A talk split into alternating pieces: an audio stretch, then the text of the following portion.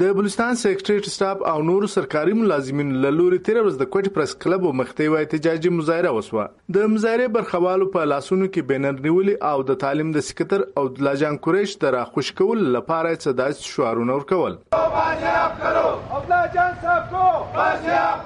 په دې اړه د officer association وغړي نصر الله اڅکزي راته وویل. موږ د ګورنمنت صدا خواست دي. د زموږ محترم سیکریټري عبد الله جان صاحب چې د وی میاشته غواسو دي هغه د را پیدا کړسي بازیاب دي سي او زموږ سیکریټري ملازم به شمول ټول دغه د کوټو شاریانو ته تحفظ ورغه سي. نو موږ کوم دی کمیټي جوړ دی یا نور د سمج بالکل د سرکار سمج متوین نه د سرکار خاص داسې اقدامات نه دي کړی چې دغه فیملی مطمئن سي یا ملازمین. په دې ترڅ کې د سیول سیکریټریټ یو بل افسر نصیب الله خان ناصر زیاته کړه، چې دوی به تر هغه وخت پورې خپل احتجاج ته دوام ورکړي، ترڅو چې عبد الله جان قریش نویره خوشی شوی. مولا صوبایي حکومت، د مرکزی حکومت او سیول سایټیز دا خاص کو دا خاص کو زې موږ سیکریټری زر تر زر بازیاب سي او موږ دا امید لرو چې ان شاء الله ان شاء الله د ډیر زر او باعزت موږ خپل کور ته سیول سیکریټری ته راورسیږي. موږ سیول سیکریټری کې خپل احتجاج وسم، شروع ده ریګولر بیسیس باندې لیوي بجیونی سي اون ورډ پر سیکریټری باندې او دوه ورځې بعد موږ الیکشن پولینګ ده. چې څنګه الیکشن پولینګ وسی موږ بنوي لا عمل ډیسایډ وو